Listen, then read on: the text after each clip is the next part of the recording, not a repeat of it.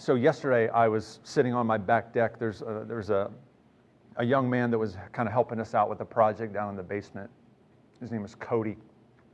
And um, Cody had come up. I, I, was cooking hamburgers for the family, and I made, I made Cody and, and Cody one of these, and he's sitting at the table and ended up talking about, he asked what I do for a living. I told him, you know, some of the things I do, and he begins to talk about church. He says, you know what, I've been in church about maybe two or three times in my life. I was like, really? You know, he began to tell me a little bit more about that. You know, didn't grow up in a church, didn't grow up in a church home, and um, somehow, you know, I mentioned that I was, I was teaching on the resurrection of Jesus at our church. I'd be doing that today, you know, and just I said, man, what do you, what do you think about that? What do you think about, what do you think about the resurrection of Jesus? And he looked at me and he said, you know, I, I said, Cody, do you, do you believe? Do you believe that, that Jesus really actually came up from the grave? You know? And he looks at me and he says, You know what? I want to take a chance and say, Yes. Yes, I do. So I think that's my challenge for you and I. We take chances and we say, Yes, we do believe it. It's not just a, it's not just a myth, it's not just a fable, it's not just sort of spiritual allegory for our faith. We believe that there that there was an historical event where Jesus came back to life after being dead in the grave, and that changes everything. That is, that's the hinge of human history. I want to talk about that one more week. Can we do that one more week? Can we talk about come alive one more week? If we can't, say no. I don't hear any no's, so we're going to do it. All right. Pop quiz. How many, how many people, how many were, people resurrected were resurrected in in Jesus' ministry? Anybody know that? Anybody know that? How many people, How were, many people were resurrected? resurrected? So we know Lazarus was, Because we looked at it last at it last week.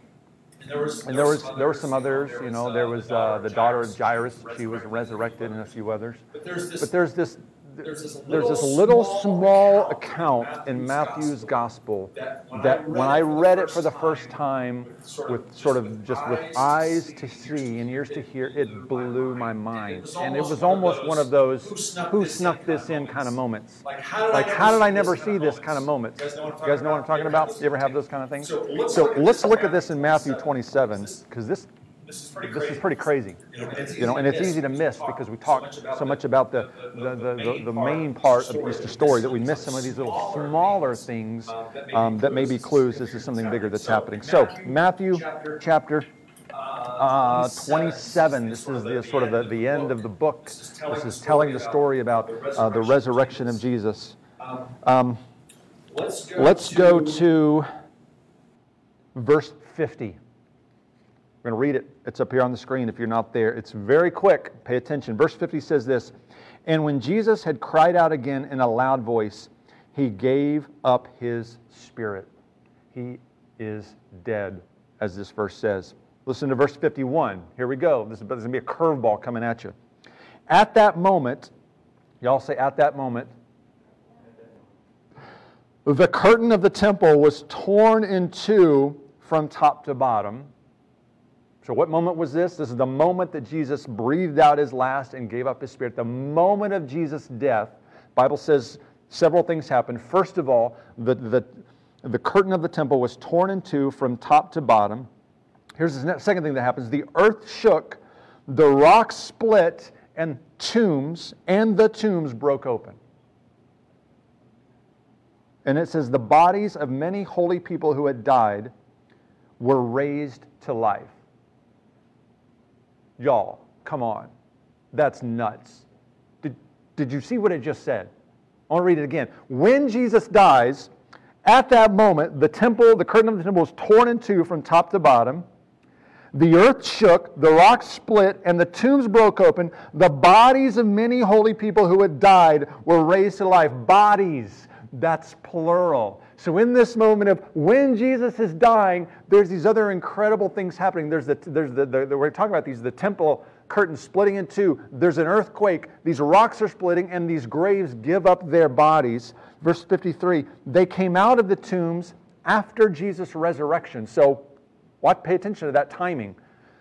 The graves open up, the tombs break open, but it's not until three days later that the people come out of these graves after Jesus' resurrection went into the holy city and appeared to many people. These are incredible events that are all happening during this time period. And it's easy, it's easy to miss this, you know, because we don't, we don't really talk about this. The other gospel writers, uh, Mark, Luke, and John, they don't mention this account. Only Matthew does.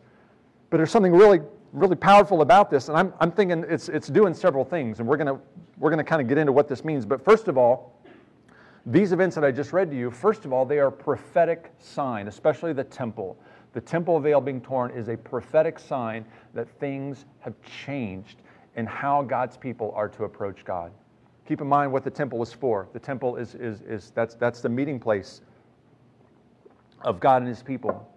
And, the, and, and the, the, the, the, the curtain is what separated the most holy place from everything else. You could go into many parts of the temple. You could go into the courts, the courtyards, the court of the Gentiles. You can go to the court of the women, go all the way into, into the holy place, but not into the most holy place. That was set aside for the priest, the high priest alone, to go into that place and to offer atonement for the people. So this curtain separates a holy God from an unholy people. Imagine then at the death of Jesus, something happens and this mighty, huge tapestry fabric that has been hanging for generations is just ripped like a thunderclap and it splits apart and it falls to the ground and the most holy place is now exposed and accessible imagine the look on the faces of the worshipers there when this moment happens. They're probably aware of what's happening with Jesus. They know that he's a troublemaker. Maybe they believe he's the Messiah. Maybe they think that he's just a rabble rouser who needs to be executed. Whatever it is, something happens, and they know that in this moment, this curtain falls to the ground as if to say, things have changed. So, the first thing, it's a prophetic sign that there is the old way is not anymore, and there's a new way to come. Second thing about this is these events are witnesses to the hinge of human history.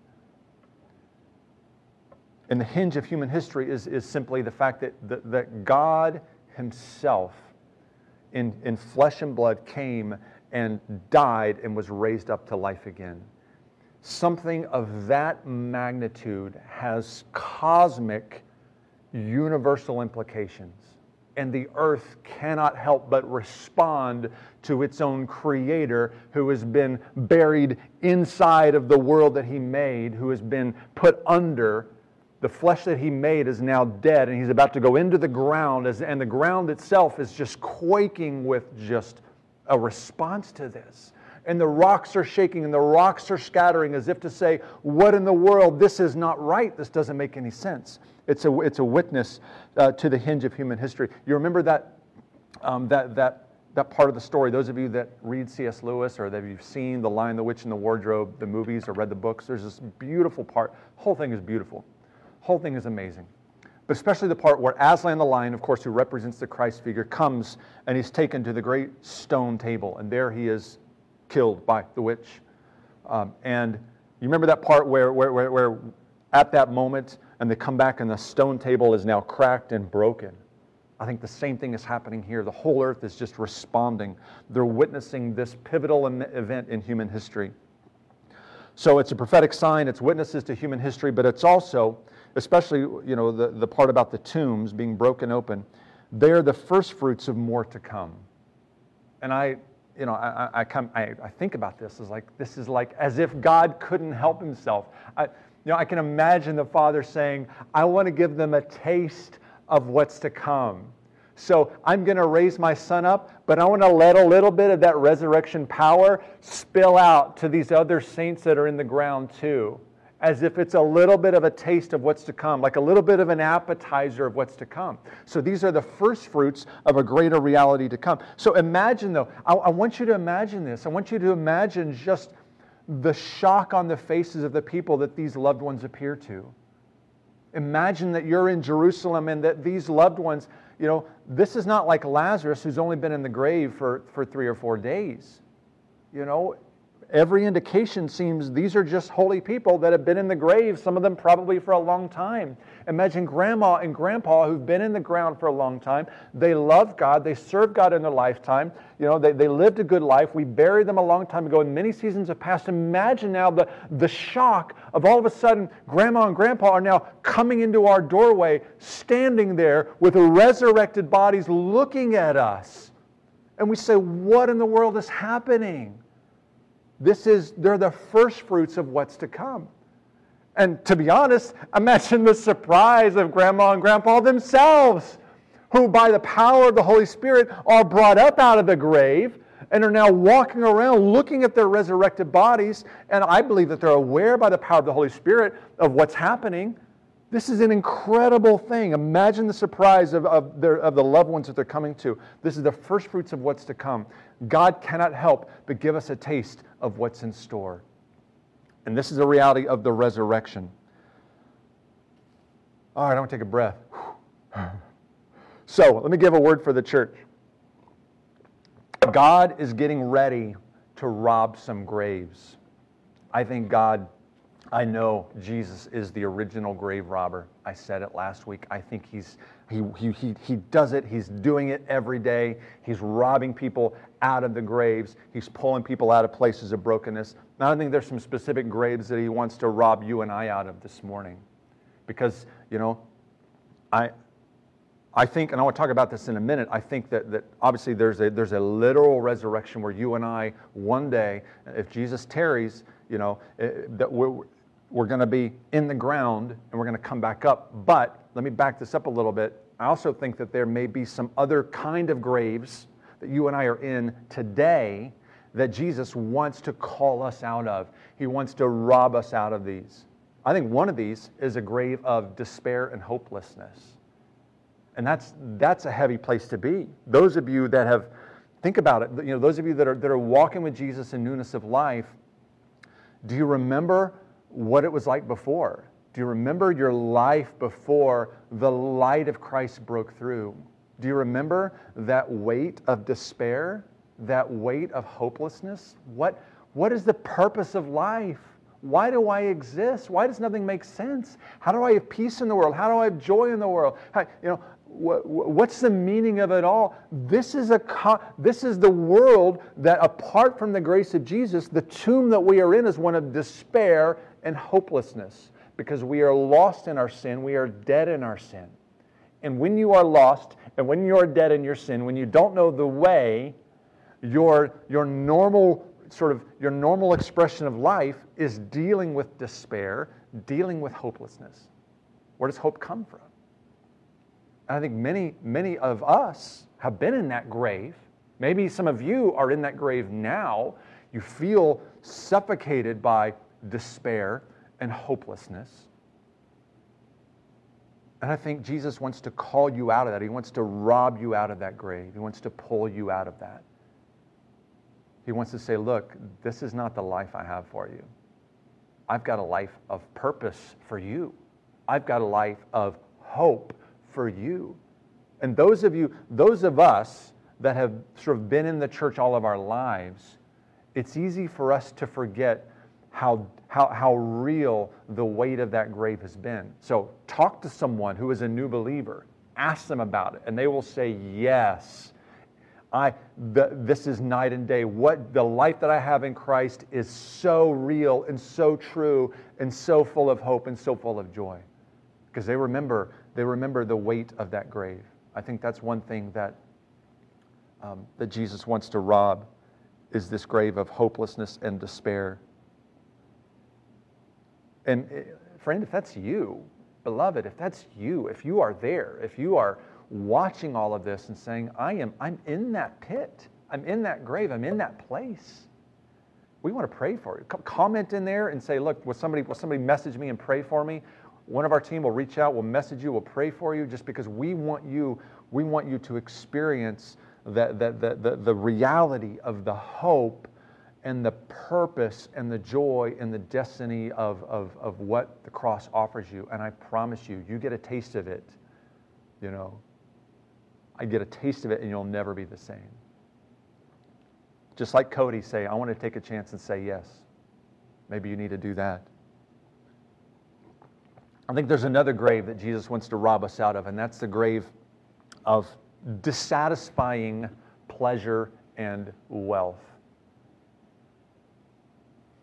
And I think this is a grave that is especially um, in, in, our, in our culture in America, in our materialistic culture, we're especially vulnerable to this because we have every, we have everything um, at our disposal. We, every kind of pleasure is within reach. Um, relatively speaking, we are very wealthy compared to so much of the world. And one way that we deal with the hopelessness and despair that we feel is we try to feed that, we try to fill that up with pleasure, you know, with sex, um, with entertainment, with different kinds of substances, or with the pursuit of money, with the pursuit of, of wealth, with the pursuit of power, with ambition, with you know, our career, with, with travel, with all these other things, you know, to try to try to fill that void in there, to try to give some sense of why we exist in the world. you know, why do I exist in the world? I exist to make myself feel better, but I can't make myself feel better. So I keep grabbing at things to make myself feel better, and it doesn't seem to be working. The more I, the more I feed myself in with the junk of the world, the worse I feel. Anybody feel that way? I felt that way in the past. You know what that's like? The hungrier you, you are for reality, for real truth, and you don't know where to look for it, you keep feeding yourself all of the junk of the world and it just makes it, it's like eating a bag of, like a bag of chips. You know, imagine your favorite bag of chips. I think it was Cool Ranch Doritos yesterday. You know, there's something about those stupid chips where you could eat an entire bag and you're just not full yet. You're like, I need another bag.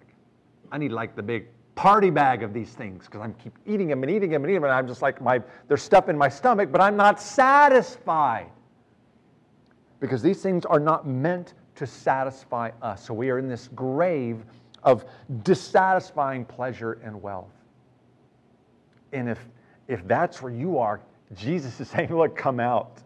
You're never going to be fed by the stuff of the world. That's not how you're wired. That's not how your, your, your, your, your spiritual DNA doesn't mesh with that kind of life. Let me show you what really is going to give you satisfaction.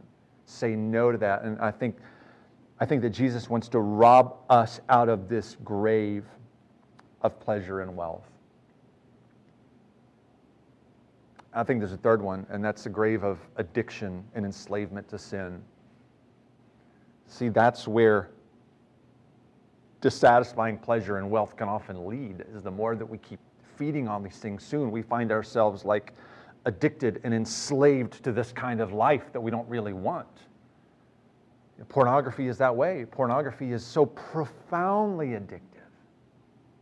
Alcoholism is so drugs are so profoundly addictive because we crave something. We want to we want to feel alive with something. We want something to meet this need and we just of keep it's a cycle that keeps on growing and we're in this grave and we can't get out. And Jesus says, I want to, I want to pull you out of this.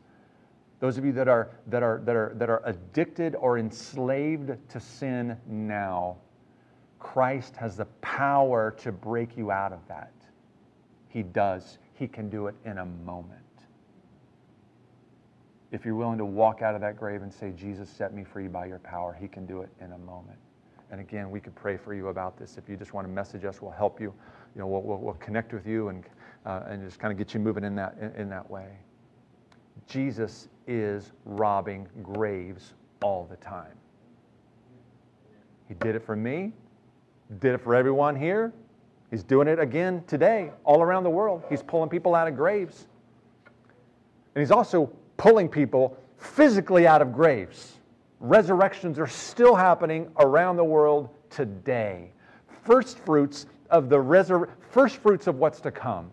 These little sprinklings, you know, like the little, little sprinklings of rain before the full shower. It happened in Matthew 27. It happened in Acts. It's been happening through human history. It's happening today. Supernatural resurrections are happening around the world. Why? Because God wants us to know that this is a reality in the kingdom to come. Get used to it, prepare for it, live in this reality. So let me tell you a a little interesting thing. So I was, we were actually trying to shoot a video for, uh, for Easter last week. Out, we are going to do it out like outside somewhere, you know, like pre-shoot the video and then roll it. We didn't get to because the wind was so bad and it was awful.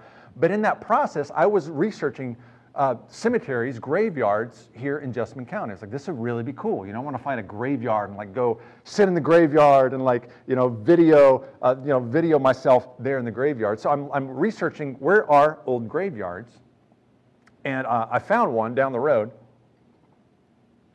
Belonged to it's on this farm, you know, like way back behind some old lady's farm, and it's just wherever. And um, as it turns out, and there's as it turns out this graveyard has three or four gravestones with the last name on the headstone of, you guessed it, yours truly, E A S L E Y. I'm thinking, okay, this is weird because my family, we're not Kentuckians. You know, we're from like Oklahoma and Texas and Arkansas. You know, what the heck are these, are, are, are Easleys doing in 200 year old graves here in Jessamine County? You know, I don't know. I don't know the story. I don't know how these, you know, maybe they were just, you know, some ambitious pioneers who, when the rest of the Easleys were heading to, to, to Oklahoma, they said, We're not going to Oklahoma, we're going to bluegrass country, we're going to Kentucky.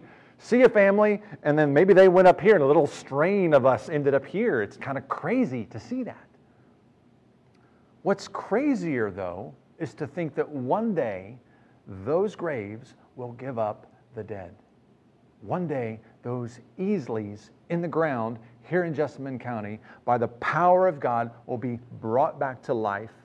The ground where those graves are will come up and they will give up their dead. That's a promise. That's a reality of, of Easter. Because Jesus is a grave robber and he can't leave a grave alone. He can't help it. So here's what I need you to know. When the resurrected Christ broke out of death's grip, it started a chain reaction of coming alives. You like my quote? Coming alives. So when Jesus broke out of death's grip, when he did it, when he sort of, with this subversive, behind the scenes, sneaky counterattack, came in and just destroyed the enemy's schemes, it started a series of a, a, a chain reaction of coming alive. We saw it in Matthew 27. We see it in Acts. We see it all through the New Testament. We saw it through human history. We see it today. And the resurrection promise is not just a promise for way out in the future, one day, in the sweet by and by when Jesus comes back. The resurrection, the promise of resurrection, is a reality for, the de- for today, every part of your life beloved.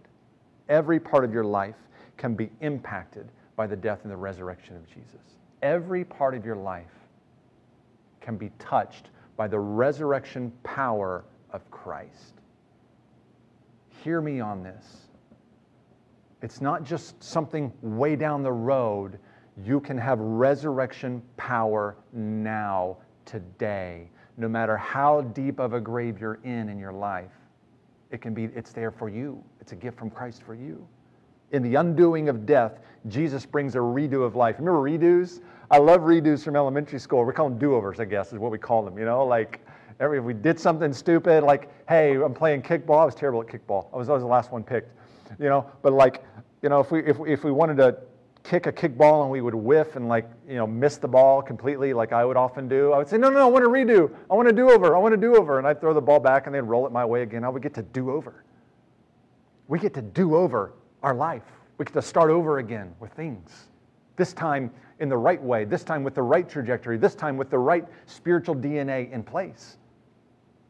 Jesus brings that to us because he has un- undone death. He's reversed it. He's hit the reverse button on that. All right, let me, let me, let me wrap up with a couple things here. So, why doesn't it feel that way now? Why suffering? Why, why is there? That's a reality. Why is there suffering? Why is there? If, if this resurrection power is here, if everything is all pie in the sky, everything is all, you know, sugar coated candy, why is there hurt? Why is there suffering? Why is there COVID 19? Why is there unemployment?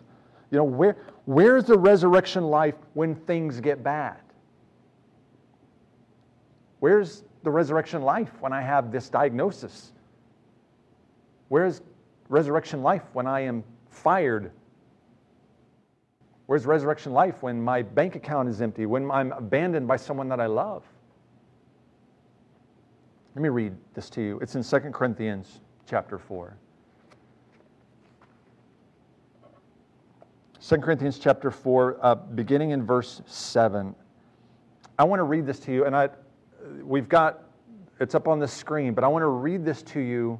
Keep it up on the screen, guys, but I want to read this to you from a different translation called The Message. It's, it's more of a, an everyday paraphrase. I want you to hear this as if you're hearing it for the first time. So keep it up there, but I want you to listen to this here. 2 Corinthians 4. If you only look at us, you might well miss the brightness. We carry this precious message around in the unadorned clay pots of our ordinary lives. That's to prevent anyone from confusing God's incomparable power with us. As it is, there's not much chance of that. You know for yourselves that we're not much to look at. Someone say, Amen. We've been surrounded and battered by troubles, but we're not demoralized. We're not sure what to do, but we know that God knows what to do. We've been spiritually terrorized, but God hasn't left our side. We've been thrown down, but we haven't been broken. What they did to Jesus, they do to us trial and torture, mockery and murder. What Jesus did among them, he does in us. He lives. Our lives are at constant risk for Jesus' sake, which makes Jesus' life all the more evident in us. While we're going through the worst, you're getting in on the best. Sometimes God allows our life to get darker just so His light can shine brighter.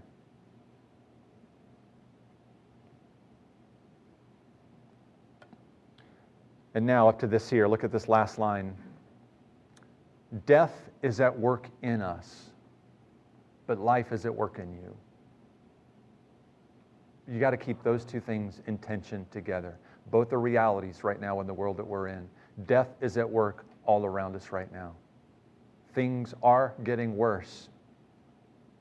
The darkness is getting darker, but the brightness is getting brighter. But life is at work in us as well. One more thing, over to 2 Corinthians chapter 5. Flip over a little bit more.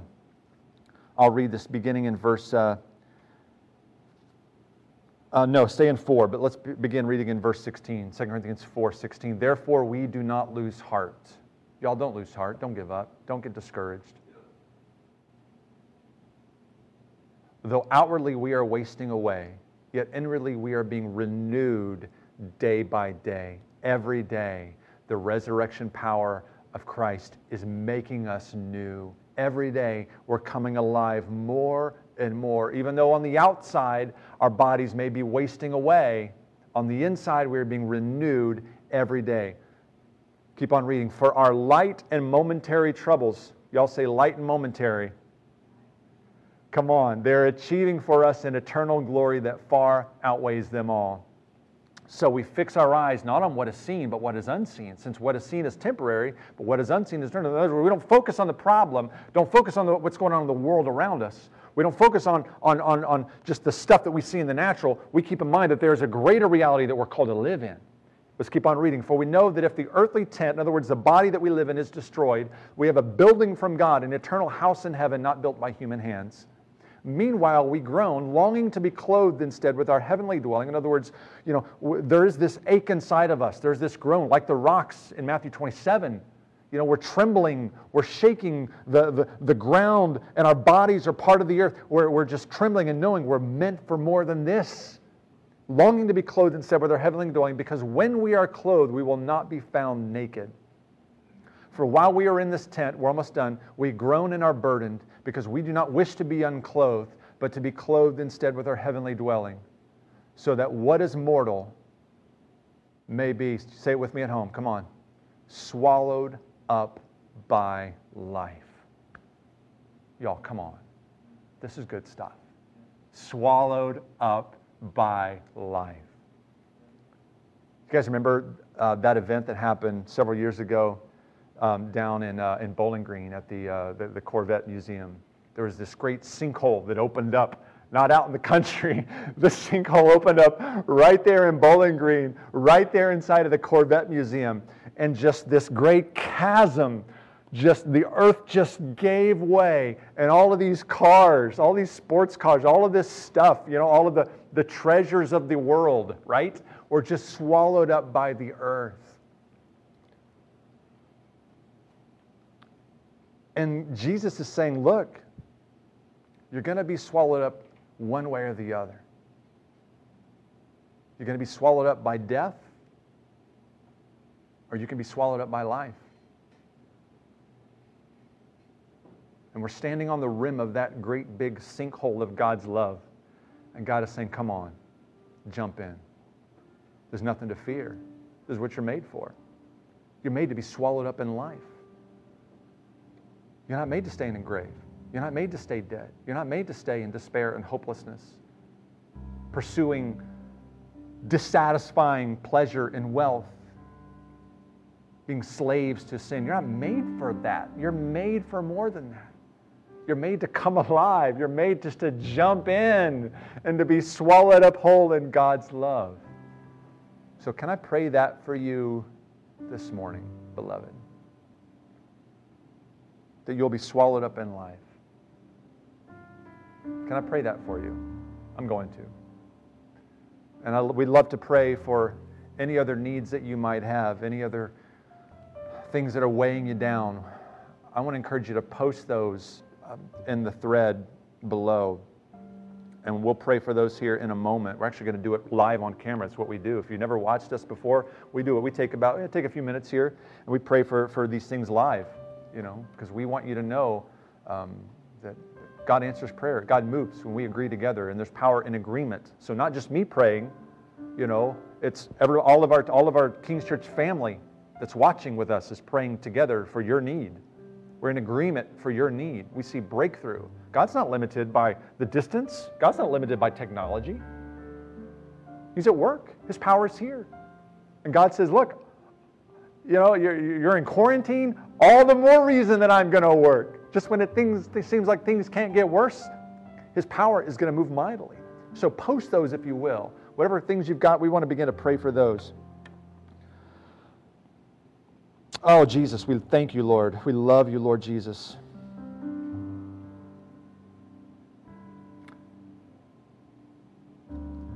Thank you, grave robber. oh, what did you do, Lord Jesus? What have you done? You broke it all open. You broke it all open, Lord. and you call us out. You call us to come alive.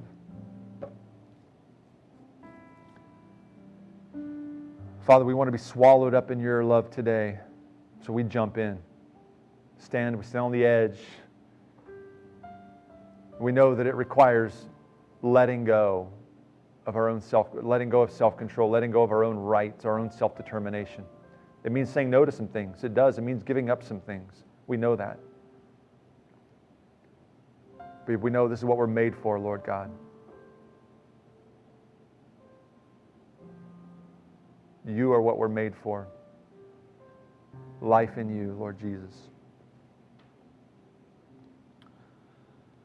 Oh.